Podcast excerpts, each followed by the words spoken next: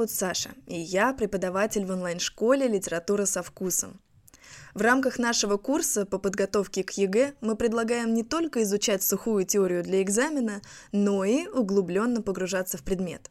Все мы знаем, что литература не существует без авторов, а авторы – без биографий. Давайте познакомимся с ними поближе.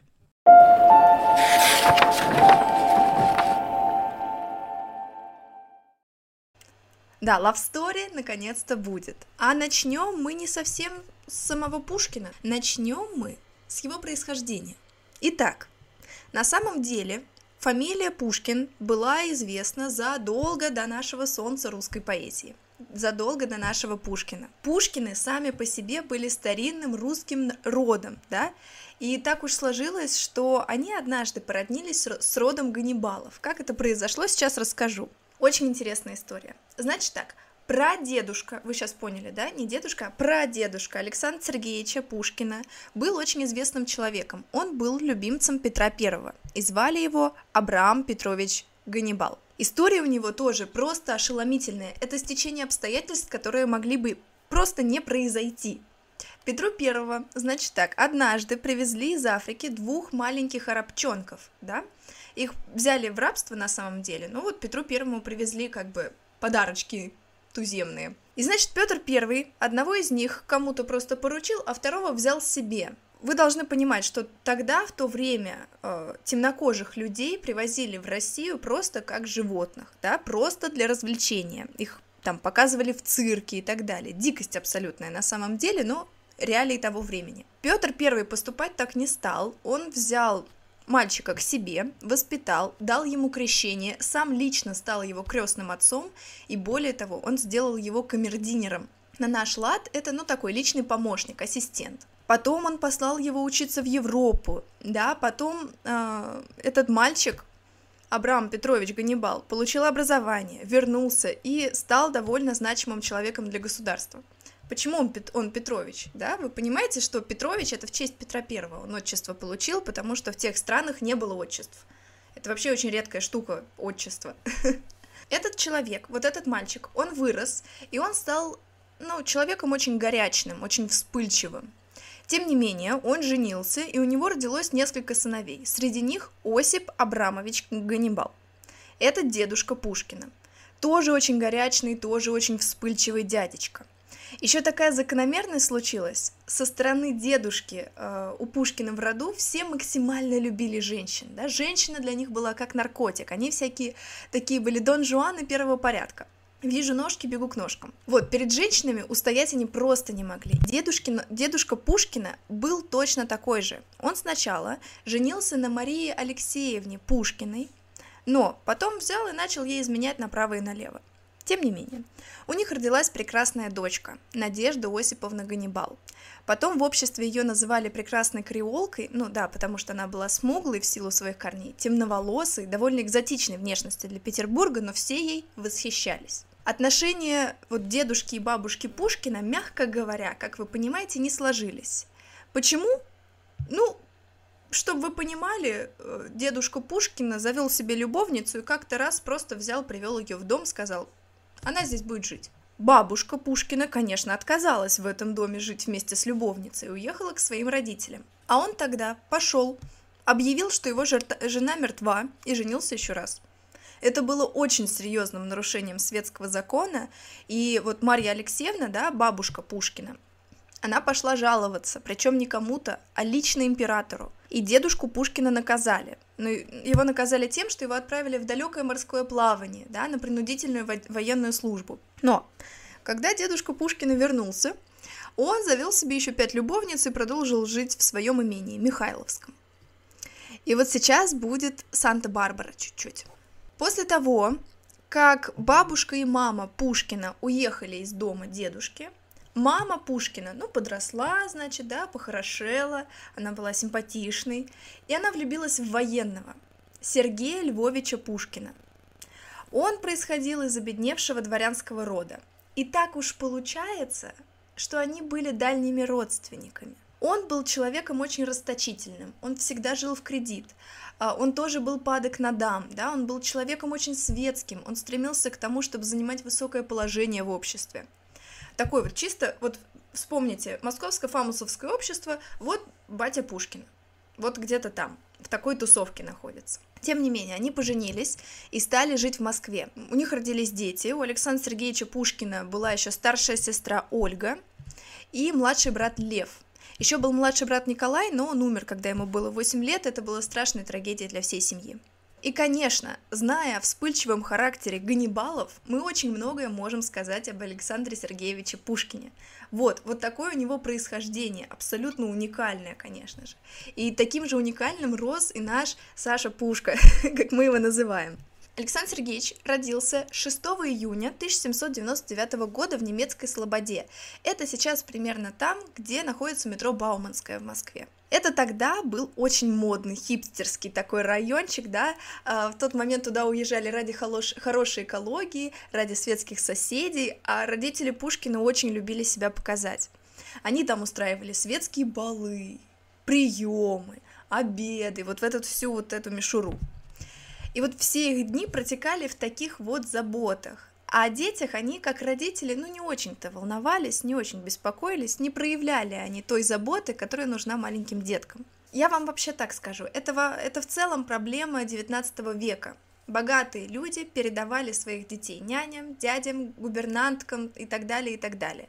И сами о них особо не заботились. Но у Пушкина-то дела обстояли еще хуже. Если все дети в семье родились такими белокурыми, он родился темненьким, кудрявым, да, вообще максимально напоминал матери ее отца, да, и вот маленького Пушкина за его внешность экзотическую такую очень не любили. Отец, он вообще не, не уделял внимания детям, а мать, она была ласкова с другими, но не с Пушкиным. Но зато в жизни Саши Пушкина были два человека, которые заменили ему всю эту ласку. Это был дядька Никита Савельич, который за трезвое поведение был пожалован, Никита Савельич. Никого не напоминает из русской литературы, нет? С кого мы умиляемся, когда читаем «Капитанскую дочку»? Конечно, Савельич — это его прототип. И еще у него была нянюшка, которую вы наверняка знаете, Арина Родионовна. Ее в дом привезла бабушка Пушкина, и Арина Родионовна стала тоже очень важным человеком в его жизни. Мы еще много сегодня о ней будем говорить. И давайте себе представим детство Пушкина. Так как родителям было все равно, э, маленький Саша, да, Пушкин, был предоставлен сам себе. Чем он занимался, по-вашему? Ну, половину времени он проводил в отцовской библиотеке, когда он учился читать, а научился читать он довольно рано. А вторую половину времени он проводил внизу, тогда это называли в людской, да, там, где не господа жили, а, ну, грубо говоря, да, обслуживающий персонал дома – и из Пушкина вышла просто адская смесь. Он был неимоверно умным ребенком, очень умным, но он знал всю грязнуху прислуги, все сплетни, все суеверия и так далее, и так далее. Э, его родители, кстати говоря, общались дома на французском языке. А, но бабушка топила за то, чтобы Пушкин знал хорошо русский язык, да, что было, ну, не свойственно детям вот в тот период времени. Тогда модно было говорить только на французском. При этом а, в дом Пушкиных были вхожи литераторы, например, к ним часто приходил Карамзин. И вот сейчас мы начнем узнавать Пушкина настоящего, не вот это вот солнце русской поэзии, а такого, ну, тру Пушкина. Значит так, Пушкину было где-то 4 года, и вот к ним в гости пришел поэт Дмитриев. А, он тогда был известный, сейчас не очень. И вот у Дмитриева все лицо было в веснушках. И вот к нему выбегает наш кудрявый маленький Пушкин и Дмитриев удивляется, ну, как бы смотрит на него и говорит, «Экий арабчик», да? То есть он был таким смугленьким Пушкин, и он удивился. Маленький Пушкин смотрит на него, напоминаю, ему 4 года, смотрит на него и говорит, «Арабчик, да зато не рябчик». Все, и убегает. Бросил микрофон, Гуч, флип-флап и все такое, да? Вот таким был Пушкин в 4 года, понимаете? И это еще не все. Его дядюшка Василий Пушкин, брат отца, тоже был поэтом, сейчас он не очень известен. И у него в жизни произошла такая казусная история, связанная с изменами. Он решил завести отношения с горничной да, вместо своей жены. И это обсуждали на семейных ужинах, все его пытались уму-разуму научить. И вот однажды Василий Пушкин находит у себя в кармане эпиграмму. Эпиграмма — это такая, такое маленькое стихотворение, которое обычно что-то высмеивает. Вот.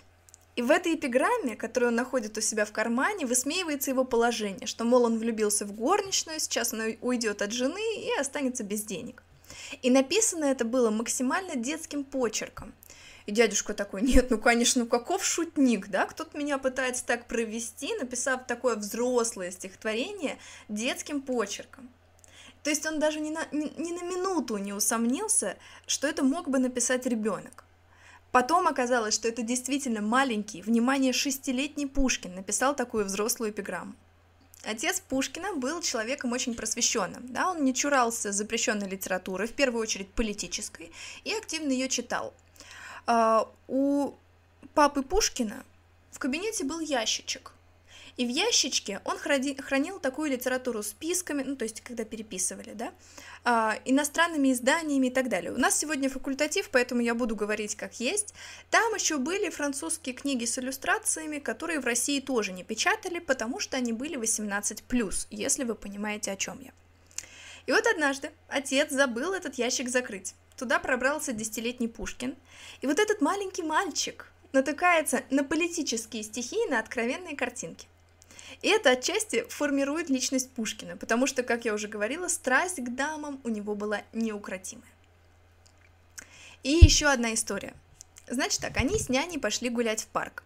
Там была статуя обнаженной девушки. Няня уснула, ну так прикорнула, а Пушкин сидел вот так и залипал на эту статую. Да, ему казалось, что она сейчас проснется и погладит его по голове. Маленький Пушкин. Вот так. И вот знаете, кстати, про няню. Да, они ходили, нянюшка пела ему песни, которые сочиняла прямо на ходу. Она ему рассказывала всякие фольклорные сказки. У них с няней вообще были очень-очень приятные, особые отношения. Например, больше всего на свете он любил, как она ему на ночь рассказывала всякие страшные истории. И те, которые сама придумывала, и те, которые были фольклорными. А, а, нянюшка же научила его народным песням, она рассказывала ему про народные традиции. На самом деле многие говорят, что именно она передала ему память о вот этих традициях, которые еще хранились со славянских времен. И в творчестве Пушкина мы это тоже увидим. И последняя история. Как мы себе представляем Арину Родионовну? Я вам сейчас такой э, очень приятный образ нарисовала, такая добрая тетушка, какая-то бабулечка милая. Но как я уже сказала, Пушкин очень любил пробираться по вечерам в людскую, да, к прислуге. И он был свидетелем, как Арина Родионовна квасила самогоночку, только так я вам скажу. И вот Пушкин, Пушкина постоянно за шиворот из людской вытаскивали, да, чтобы он все эти сплетни не слушал, там, не смотрел, как пьют, не смотрел, как в карты играют. А, и для того, чтобы за ним следить, ему наняли француза-гувернера. Но как оказалось, француз тоже очень быстро пристрастился к русскому самогону, и они уже вместе с Пушкиным по вечерам ходили в людскую. Пушкин просто сидел, слушал все эти пьяные разговорчики, да, он 10 лет, конечно же, пока не пил. Пока. Вот, и однажды э, Пушкин даже присутствовал при святочном гадании. На самом деле тогда все были пьяненькие, но маленький Пушкин, ему было все равно, он был заворожен действием, всем происходящим. А вы знаете, как это ярко все происходит, да? И вот он выбежал а, на улицу случайно, потому что услышал, что гувернер его туда побежал. То есть, понимаете, а, он очень много общался с простыми людьми, и поэтому сам по себе вырос довольно умным, конечно же, он гений, да, но он был простым человеком, в хорошем смысле. И помимо тусовок в Лицкой, он очень много времени проводил в библиотеке. Он очень любил читать истории людей, да, напитываться культурой и так далее, да. И э, он все детство как будто бы вот собирал все, что потом резонировало в его творчестве. Вот, маленький Пушкин уезжал на лето в имение бабушки в Захарова. Ему там нанималось море учителей, да, в том числе по русскому языку, и, к сожалению, примерно так прошло детство Пушкина. Без особой любви родителей, половину времени в библиотеке, половину времени в людской. И когда он поступал в Царскосельский лицей, у него была самая высокая оценка по русскому языку, потом по французскому, потом по фехтованию, а все остальное, если честно, он запорол. И вообще Пушкин учился плохо по всем предметам, которые его по-настоящему интересовали. То есть у него хорошо было только по языкам, истории и фехтованию. А в лице его вообще решили отдать родители, потому что тогда это было модно, а родители у него были, ох, какие модники. Итак, мы переходим с вами к следующему блоку биографии Пушкина – это эпоха царско-сельского лицея. Тут истории смешных будет тоже немало. Пушкина не, не удалось его отдать в модный какой-то дорогой пансион, а царско-сельский лицей тогда только открылся, и его туда пропихнул Карамзин, просто по знакомству. Ну и не то чтобы Пушкин за свои заслуги туда поступил, он скорее запрыгнул в последний вагон благодаря вот доброму словечку милого такого влиятельного дяденьки. А, в лицее он плотно занимается поэзией, продолжает увлекаться языками истории и литературы, и ему дают прозвище «француз». Как вы думаете, почему ему дали это прозвище, если исключить тот факт, что ну, он просто говорил хорошо на языке? Тогда все хорошо говорили на французском языке. Пушкина звали французом, потому что он матерился как сапожник на французском, везде. Пушкин и французский мат в первые годы лицея были неразделимы. На русском он тоже матерился, вы не думайте, но в обществе это было неприлично, а на французском можно. Ну и вообще лицейские годы у Пушкина прошли, ай, как весело. Во-первых, он нашел там себе лучших друзей – Пущина, Кюхельбекера и Дельвига. Они были прям, ну, корешами такими, ух, я за тебя, брат, я за тебя, брат, вот такие.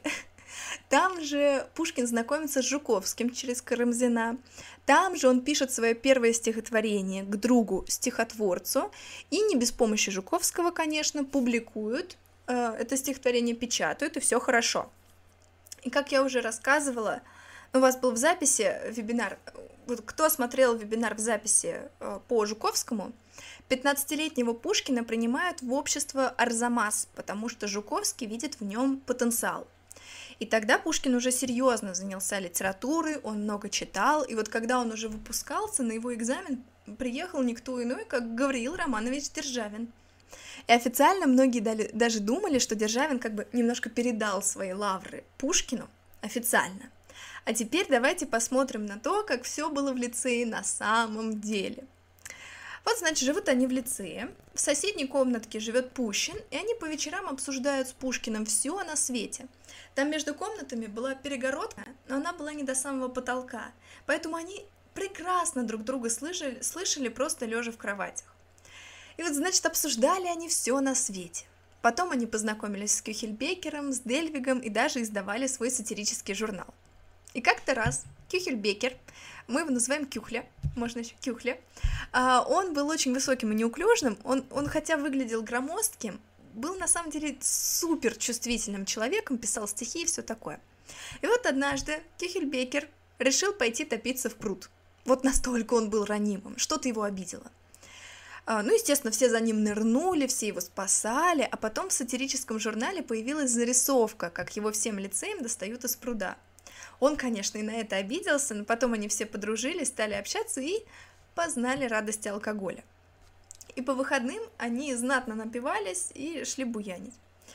Было очень много разных историй, да, как они натаскали яблоки, как они пили вино и так далее. Но это, это популярные истории, их можно много где почитать. Однажды Пушкин, где-то лет в 15-16, да, то есть он был чуть младше вас, а, напился и полез в женский пансион. Как думаете, что они там делали? Нет, не то, что вы подумали, да? Вы могли подумать, что Пушкин пошел донжуанить, но он донжуанил на трезвую голову, а на пьяную голову он полез к девушкам поспорить, а у кого талия тоньше? Кто проигрывает, тот целует. И знаете что? У Пушкина талия оказалась тоньше. Пущину и Пушкину, которые жили, как мы уже знаем, в смежных комнатах, был представлен гувернер-воспитатель да, он имел над ними некую власть и в случае чего мог наказать, ну, потому что они там что-то накосячили, да, и они уже были на последних курсах, ему уже можно было ездить в Петербург на балы и так далее. Тем более у Пушкина в Петербурге периодически жили родители, ему можно было выезжать. И Трика, их гувернер, не пускал их в Петербург, он говорил, вы вот там вот накосячили, да, никуда вы не поедете. Но Пушкин и Пущин решают пуститься в приключения тайком – на въезде в лицей был, ну, нашими словами, пропускной пункт. Значит, выезжаешь, называешь свою фамилию, обратно въезжаешь, тоже называешь свою фамилию. Выезжает Пущин, но он не называет свою настоящую фамилию. Вместо этого он говорит «однако». Думает, странная фамилия какая, ну ладно, ну езжай. Выезжает Пушкин, э, тоже останавливается на пропускном пункте, его спрашивают, какая у вас фамилия? Он говорит, Двака. Ему отвечают, да вы что, ну издеваетесь, что ли? Ну ладно, ладно, проезжайте.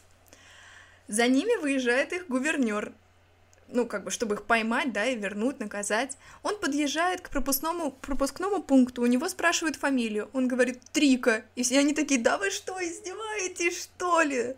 И их гувернера посадили на трое суток в камеру за то, что он издевается над, над, над, над охраной, а Пушкин и Пущин спокойно себе поехали купи, кутить в Петербург. Вот, история про однако, двака, трика, просто обожаю. Как-то так прошли лицейские годы Пушкина. Да, лицей закончился, Пушкин вышел в большую жизнь. У всех э, выпускников лицея было три пути. Пойти на придворную службу, на военную службу или на государственную. Пушкин мечтал тогда серьезно заниматься литературой, но такой профессии тогда не существовало. Не платили за это денег, Пушкин сделал литературу профессии. И вот мы с вами переходим к следующему этапу. Петербургские годы. После лицея Пушкин приезжает в Петербург. Но так получается, что сразу после переезда он сильно заболел.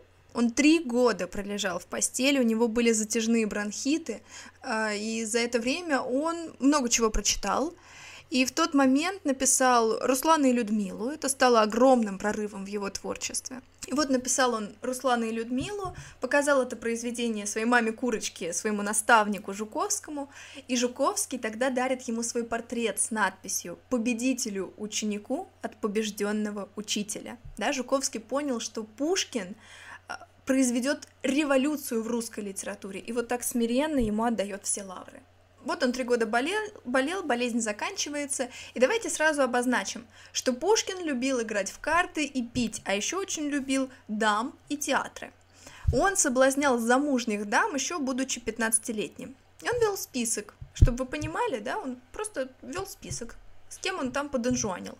И его жена Гончарова была в списке 150 номером. Вот так. Он очень любил э, театр, потому что там же были ножки, ножки, женские ножки. После э, болезни у Пушкина, о боже, боже, выпали почти все волосы. Вот эта вся огромная кудрявая шевелюра выпала. Да, ну был такой вот побочный эффект какой-то, да, последствия болезни. И он носил парик. И вот чтобы вы понимали, он не делал из этого трагедию уровень непринужденности и нахальства Пушкина. Он сидит в театре, ему становится жарко, он вот так снимает парик и начинает им обмахиваться. Естественно, внимание со сцены переключается на него. Если что, волосы потом вернулись, не волнуйтесь. В молодости, конечно, Пушкин был, конечно, максимальным наглецом, он осознавал, само собой он понимал, что он гений, что он может сделать э, очень многое для русской литературы, что он дамский угодник и дамам он нравится. Он все это прекрасно понимал. Это был такой чуть-чуть юношеский максимализм, а потом Пушкин повзрослел, и это прошло. Но в юности он был наглецом. Еще за время его молодости, только за время молодости он поучаствовал в 25 дуэлях, причем в том числе с его лицейским другом Кюхельбекером, который топился – потому что Пушкин его очень сильно задирал, Кюхельбекеру это не нравилось. Их, конечно, потом друзья помирили, и они стрелялись на вишневых косточках. Вот, была еще одна ситуация, которая отражает наглость Пушкина максимальную. Он был в театре, и перед ним сидел генерал. И Пушкин сидел, сидел, ему так не понравилась э, вот э, постановка, так не понравилось, что он прямо во время спектакля начал все происходящее комментировать и критиковать. Вслух. Постановка была новой, и, ну, как-то еще не обкатана, наверное, да, и ему этот генерал раз сказал, два сказал, и в антракте генерал к нему подошел сказал, ну, прекратите, пожалуйста. А Пушкин такой, хм. На следующий день к Пушкину пришли секунданты – но друзья Пушкина, которые страшно его любили, которые выска... вытаскивали его за шкирку из всех дуэлей, из которых могли, они пошли к генералу и начали говорить, что вот Пушкин, он молодой очень, он горяч, он талантливый поэт, ну нельзя его терять, ну не надо, пожалуйста, ну не надо. И я не знаю, каким образом, но друзья уговорили генерала, генерала извиниться перед Пушкиным. Пушкин с абсолютно самодовольным видом все это выслушал и ответил «Прощаю» и ушел. Представляете? Ему было где-то 18-19 лет. Но Пушкин, конечно, за то, что он был таким максимальным наглецом, потом поплатился. Вот его друзья за то, что он плохо себя контролировал, не брали его в тайное общество. Вот Грибоедова, помните? Грибоедова взяли, а Пушкина нет. Потому что, ну, в первую очередь для его собственной безопасности, конечно, судя по истории, вы понимаете. Еще забавно, Пушкин же был низким, ну, довольно низеньким, да, ниже всех своих друзей. И они вот так вот за спины его прятали и говорили, тихо, Саша, не шуми, не шуми, тихо, тихо. Тем не менее, Пушкин, несмотря на то, что в тайные общества его не брали, он очень хорошо был знаком с декабристской тусовкой, с Чадаевым, да, и так далее. И, в общем, юность Пушкина отражала тот самый день, когда он увидел в папином кабинете политические стихи неприличные картинки. Это его юность. И примерно в этот момент он начинает писать политическую лирику. Что это значит? Это лирика, которая посвящена политике, да, логично. И так как он еще и общался с политически подкованными людьми, которые, ну, желали лучшего будущего для своей страны, да, и так далее, он нарочито уверенный и дерзко вел себя в этих кругах. Всему виной его детство. Он очень хотел внимания и поэтому так себя вел. Тем не менее, Пушкин был проникнут идеями свободолюбия, идеями реформ, но при этом он никогда не топил за революцию. Это очень важно. Он не топил за революцию, для него было главное просвещение. Самое главное для него было дать людям образование, объяснить, чтобы они поняли по-настоящему, что крепостное право – это плохо. Он очень хотел, чтобы общество изменилось изнутри, тогда бы и страна преобразилась. Поэтому его друзья э, и не посвящали его в планы восстания, потому что его друзья планировали революцию. Тогда же Пушкин напишет три своих э, знаменитейших и самых вольнолюбивых стихотворения. Это «Деревня», «Вольность» и «К Чаадаеву». Чаадаев оказался, как мы его называем на курсе, плохой подружкой. Они дружили, они говорили о том, что вот мы оба очень хотим изменить мир к лучшему. Но Пушкин хотел изменить мир в одном ключе, а Чадаев в другом. Тем не менее, на основе ну, идеи общей, да, они сошлись, и Пушкин пишет Чадаеву вот стихотворение, которое мы с вами будем проходить. Пушкин пишет стихотворение к Чаадаеву как личное письмо, вот от друга к другу, просто по приколу, как мы эмоджи кидаем друг другу, вот э, мы эмоджи, Пушкин стихи. Пушкин не для публикации просто отправляет э, Чадаеву стихотворение. Но Чадаев разглядел в этом стихотворении какой-то революционный смысл, которого там не было. И оно ему так понравилось, так понравилось, что он начал это э, стихотворение распространять среди тайных обществ. И так оно дошло до Александра Первого. И вот тут я должна вам сказать, что однажды Пушкин, будучи маленьким мальчиком и гуляя по царскосельскому саду, подрался с будущим императором Николаем Первым. Они были почти ровесниками, более того, Николай I потом еще в свое время попытается увести жену Пушкина, но вы этого не, сл- не слышали. Я вам этого не говорила. В общем, была вот такая история, да? И Александр I сначала увидел в этом стихотворении заговор против власти, и Пушкина решают сослать в Сибирь на каторгу. А он маленький и болезненный, вряд ли он бы это пережил, мы понимаем. Но тут Жуковский, используя все свои связи, вступается за Пушкина и просит, чтобы его отправили не в Сибирь, а на юг, по службе, просто послужить на юге. Там Карамзин за него тоже вступается, все вступаются, так что выбросили. И вот Пушкина изолировали от всей просвещенной тусовки и отправили туда служить. А, я забыла вам сказать, да, номинально он уже служил в коллегии иностранных дел, где он познакомился с Грибоедовым, но всякая служба для Пушкина была лишь дополнением к его литературной деятельности. Это как, вот, ну, вот работа это надо, а творчество это я хочу. Это только начало. Это были хихоньки да хахоньки. Сейчас все будет серьезно. Пушкин отправляется просто в путешествие по югу, да, ему вообще-то сказали там работать, а он поехал, покатался, да. Проблема в том, что он еще тогда мало зарабатывал, и деньги он брал у родителей. За э, литературный труд ему достойно никто не платил, тогда это было не заведено.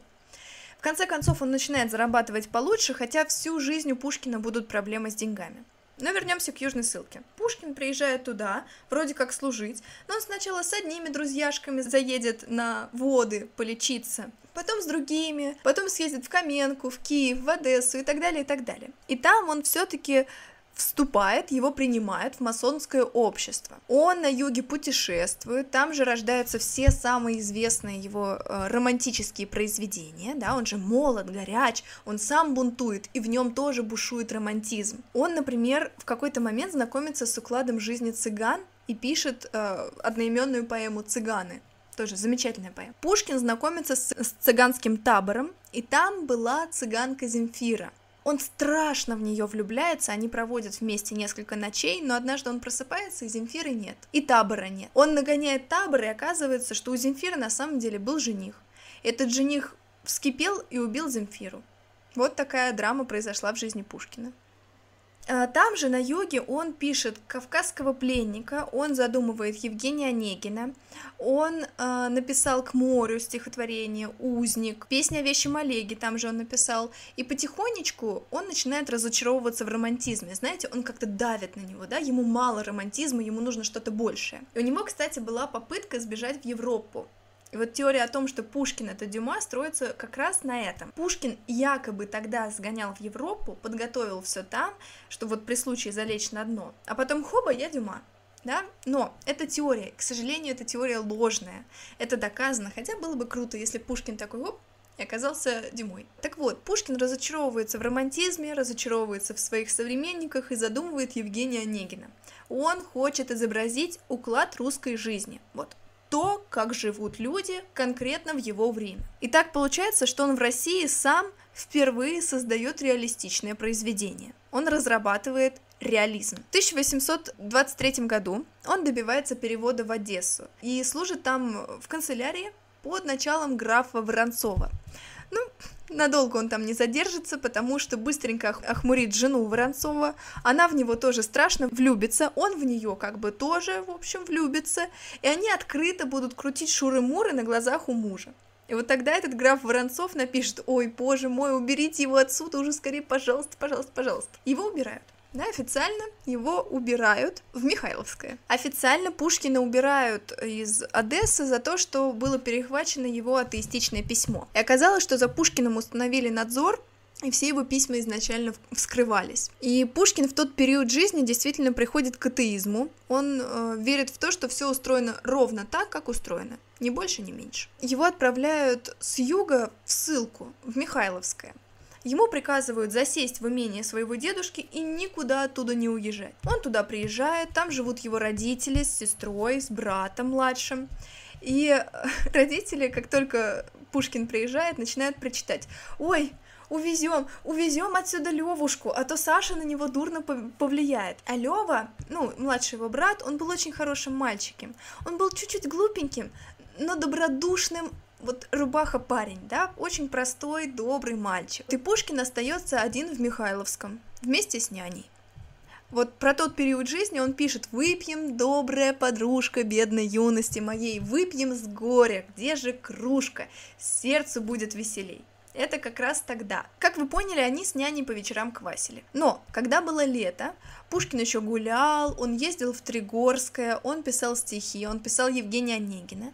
И вот однажды он там встречает, простите, свою бывшую, Анну Керн. Она была на очень плохом счету общества, но к тому моменту она уже была замужем и с детьми, это было неважно. Ну вот и значит, Пушкин встречает ее, и случается химия.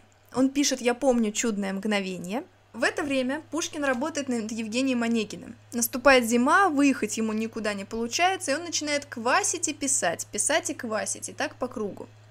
И вот однажды зимним вечером он заканчивает Бориса Годунова. Он встает, а, читает а, эту пьесу вслух на весь дом самому себе и произносит легендарное «Ай да Пушкин, ай да сукин сын». Вот так ему понравилось. И он об этом потом писал э, в письмах своим друзьям. Он читал все свои новые произведения себе самому, просто вслух, и нянюшке. Няня в ту пору ему по-новому рассказывала всякие сказки, пила вместе с ним самогон и э, ну, скрашивала его одиночество. Понимаете, да, она была для него как мама всегда. И есть еще одна прекрасная история из воспоминаний Пущина. Пушкин в какой-то момент там в Михайловском уже жестко задепрессовал, да, ему было одиноко, и вот как раз э, в Евгении Онегине он пишет, что он переходит с шампанского на бордо, да, то есть с шампанского на вино, красная, довольно крепкая. Короче, он потихонечку спивается от одиночества. И туда вдруг приезжает Пущин. Пущин рассказывает, Выхожу я из кареты, значит, на, к мне, ко мне навстречу выбегает Пушкин в одной рубашке, которая еле-еле его попу прикрывает, с бутылкой шампанского зимой, босиком, бежит к нему и орет «Ура, ты приехал!» Ну, Пушкин, что с него взять, да? Они чудесно проводят время, Пущин был его самым близким другом, это с ним они жили через перегородочку в лицее. Это ему он напишет, мой первый друг, мой друг бесценный, я судьбу благословил, когда мой двор уединенный, печальным снегом занесенный, твой колокольчик огласил. Это про него, это вот про ту самую историю. Вот что еще вам скажу. Пушкин был максимально суеверным. Он никуда не пойдет, если ему черная кошка перебежит дорогу. Это он, конечно, от няни взял. И вот как-то раз в 1825 году он понял, что все, я устал сидеть в заточении, не могу. Он собирает манатки, значит, и едет в Петербург. Но тут ему перебегает дорогу заяц, а это плохая примета. И Пушкин разворачивается и возвращается обратно. По пути домой он заезжает, ну, по пути в Михайловское, заезжает в Тригорское – и вот они сидят в Тригорском, там, ну, тоже понятное дело. На утро приезжает их слуга, который там что-то ездил продавать в Петербург, и рассказывает, что вообще произошло декабристское восстание. Пушкин бледнеет, бегом просто возвращается в Михайловское, сжигает все письма, и вообще очень тяжело переживает все эти события, потому что декабристы — это его друзья. И если посмотреть его черновики, те, которые сохранились за тот период, за то время, там можно найти всякие рисунки повешенных декабристов, там можно найти подписи «И я мог быть там», да, то есть Пушкин переживает буквально экзистенциальный кризис. Он понимает, что тоже мог умереть, по-настоящему умереть. Вот, после этого происходит смена власти, к власти приходит Николай I и в 1826 году вызывает его к себе. Пушкин, хитрюшка, пишет два стихотворения. В одном стихотворении он возвышает императора, в другом разносит его в клочья. И кладет одно стихотворение в один карман, а другое в другой. Ну и такой, ну, как дело пойдет, так разберемся. Главное было не перепутать. И когда Пушкин приезжает на аудиенцию к Николаю Первому, император ему говорит, что вот Пушкин один из умнейших людей современности. И он Пушкина с такой честью благодарит, и он э, предлагает ему стать личным цензором. Это значит, что Пушкин снова сможет заниматься литературой, но все, что он пишет, будет проходить через взгляд царя-императора. Потом Николай I, конечно, на это забьет, да, будем честны, но первое время так и было. Период ссылки в Михайловском был, пожалуй, самым продуктивным в жизни Пушкина. Он, тем не менее, оттуда возвращается в Петербург. Однако, на самом деле, и тут его до конца не отпускают, к нему представляют слежку, то есть за Пушкиным тайно под... приглядывают, да, чтобы он как бы чего не натворил. И в 1820-х годах Пушкин живет то в столице, в Петербурге, то в Москве, он кутит, он со всеми видится, он ходит по балам. И на одном из этих балов знакомится с 16-летней красавицей Натальей Гончаровой и влюбляется в нее по уши он чувствует вот что-то такое, чего он раньше никогда не испытывал. Он все, он решает жениться. Он начинает Наташу добиваться, ну и не то, чтобы у него получается. И вот тут как раз в тот период, когда Пушкин был в нее влюблен, он уезжает в самоволку на Кавказ, то есть ему никто это не приказывает, он сам берет и уезжает. И он там пишет «Печаль моя светла, печаль моя полна тобою». Вот это стихотворение ей посвящено. Его брат Левушка как раз тогда служит на Кавказе в армии. И по легенде, Пушкин там же сталкивается с гробом Грибоеда. За Гончарову тогда многие сватались. Она была, ну, не из очень богатой семьи, но из знатного рода, плюс красавица. И поэтому многие были не против такой партии. Говорят, даже сам император Николай I хотел бы, был бы не против. Но Наталья Гончарова сама влюбляется в Пушкина. Она говорит об этом с матерью, и тогда то ставит Пушкину условия. Если он сам соберет Наташе приданное, да, чтобы все подумали, что это как будто бы ее деньги, как будто бы она богата. Если они организуют шикарную свадьбу, все, она тогда даст добро. И с этого периода жизни у Пушкина начинаются огромные денежные тяжбы. Тогда Пушкин решает поехать в Болдино, потому что ему досталось наследство, и он должен был там лично присутствовать, чтобы получить это наследство. И вот он едет в Болдино недели на две, значит получить немножко денег. В этот момент случается эпидемия холеры, и эпидемия холеры задерживает его там на три месяца, потому что тогда э, эта болезнь была не изучена, и он оказывается буквально на карантине. Из дома выходить было нельзя, и Пушкин оказывается заперт в Болдин. И вот от изоляции, от отсутствия светского общества, от одиночества он начинает очень много писать. Даже зарабатывает на этом какое-то количество денег. И он отправляет письмо своему другу Плетневу и там говорит, что вот я в Болдино пишу, так как давно не писал. Наступает Болдинская осень, то самое время. Потом Пушкин вернется туда, да, и будет еще писать, писать, писать, писать, писать. Пушкин еще в то время издавал журнал «Современник». Народ этот журнал очень любил, а вот власть ему постоянно вставляла палки в колеса. Вот «Медный всадник», «Капитанскую дочку» издавали, но только с цензурой. И вообще, ну, журнал, литературный журнал, ему денег особо не приносил. Пушкин возвращается из Болдина в Петербург, женится, и тут все меняется. Дело в том, что Наташа Гончарова у нас была женщина видная. Она очень любила Пушкина, а еще она любила наряжаться. Она любила ходить на лучшие балы и вот все такое. И Пушкину это все нужно было самому оплачивать. Это тяжело, но Пушкин, конечно, одобряет ее желание быть самой-самой, потому что он тоже самый-самый, и как бы то, если не его жена, будет такой же крутой, как и он.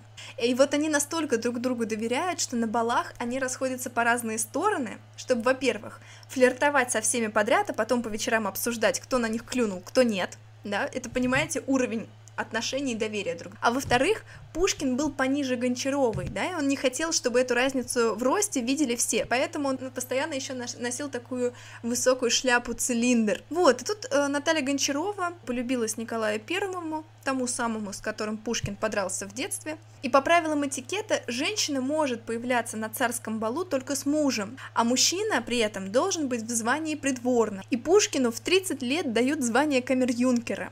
Это вот такое звание, которое обычно давали 18-летним мальчикам. Пушкин страшно оскорблен, да, еще он озабочен мыслями о том, как бы денег заработать на наряды, на детей, которых Пушкин одевает в русские рубашечки, кормит котлетками с пюрешкой, борщом, да, у него все дома вообще было такое русское-русское. Детей у него, по-моему, было четверо. И Пушкин начинает ходить с Гончаровой на балы, но там его придворный страх как не любит. Тогда же он пишет, простите мне мою фривольность, в Академии наук заседает князь Дундук. Говорят, не подобает Дундуку такая честь. Почему же он заседает? Потому что есть. Это эпиграмма, то есть короткое оскорбительное стихотворение на министра культуры. Но она еще более оскорбительная, чем вы могли бы подумать, потому что министр культуры, а министра культуры туда посадил один из его придворных любовников. Так что Пушкин попал, конечно, жестко попал, все его не взлюбили. Значит, с придворными у него не заладилось, они его не любят, он их тоже. И тут приезжает Дантес. Я вам скажу так, с Дантесом они сначала подружились, он ходил к ним в гости, но тут Пушкин замечает, что Дантес так слегка подклеивается к его жене. И они очень честно сели, поговорили, и вот для того, чтобы Гончарову не компрометировать, Дантеса заставили жениться на сестре Гончаровой, на Кате. Но это было без любви. На этом все, конечно, не заканчивается. В один из дней Пушкину приходит записка «Добро пожаловать в клуб рогоносцев». Пушкин все, он не может больше это терпеть, и он вызывает на дуэль барона Гекерена. Э, с ним почему-то у Пушкина были терки сильнее, чем с Дантесом. Но Гекерен вместо себя отправляет как раз Дантеса – и там происходит череда случайностей. Во-первых, в ночь до дуэли Пушкин почему-то читает детскую книжку, просто сказочку. Во-вторых, по пути на дуэль Пушкин проезжает мимо кареты Гончаровой. Она об этой дуэли не знала. Она была близорукая и просто из кареты напротив его не рассмотрела, а он не увидел. Если бы она его увидела, она бы его остановила. Но тем не менее, Пушкин с Дантесом приехали на Черную речку. А, приехали на Черную речку, разошлись, примиряться не захотели, и Дантес выстрелил первым и нанес смертельную рану. Пушкин упал, но отказался сдавать свои позиции и попросил зарядить свой пистолет. Он стрелял с маленького расстояния, практически в упор на самом деле. Но считается, что он попал в пуговицу, и пуля отскочила в руку Дантесу. До сих пор ходят слухи, что у Дантеса, мол, был специальный жилет или что-то такое, ну как знать. Не можем знать. И Пушкин два дня лежит, очень сильно мучается. Доктор сразу говорит, ну тут шансов нет. Вокруг него собрались все друзья, приятели, жена, Жуковский. Перед самой смертью он зовет своих четверых детей, он их благословляет. И он просит, вот сейчас история, которая пробирает до слез. Он просит Наталью Гончарову принести ему морожки. Он очень любил морожку с сахаром. И вот она кормит его с ложечки, он ее целует, он прощается и говорит, ну все, вот, вот и все, и умирает. И только после смерти, когда почти весь Петербург пришел к его дому, власти осознали, кого же они потеряли. Это было очень тяжело, потому что народ бушевал, и приходилось вывозить тело Пушкина через черный ход. Его повезли в Михайловской и захоронили в семейном склепе. Но хоронили его в закрытом гробу, потому что во время прощания а, его растащили на сувениры. А, от его тела отрывали клочки волос, одежду и так далее. Это была полная истерия. После смерти Пушкина жене император даровал деньги, чтобы она расплатилась по всем долгам, чтобы она снова вышла замуж. Дантес со своей женой и с Гекереном уехали во Францию. Гончарова потом успешно выйдет замуж э, во второй раз. Дети Пушкина будут достойно воспитываться в другой семье, в семье Ланских. Вот, такие дела. Все, спасибо за то, что дослушали наш подкаст до конца. Если у вас появятся вопросы о литературе, обязательно пишите в наш телеграм-канал или в паблик ВКонтакте. Мы будем рады помочь. До скорых встреч! С любовью, Саша и команда «Литература со вкусом».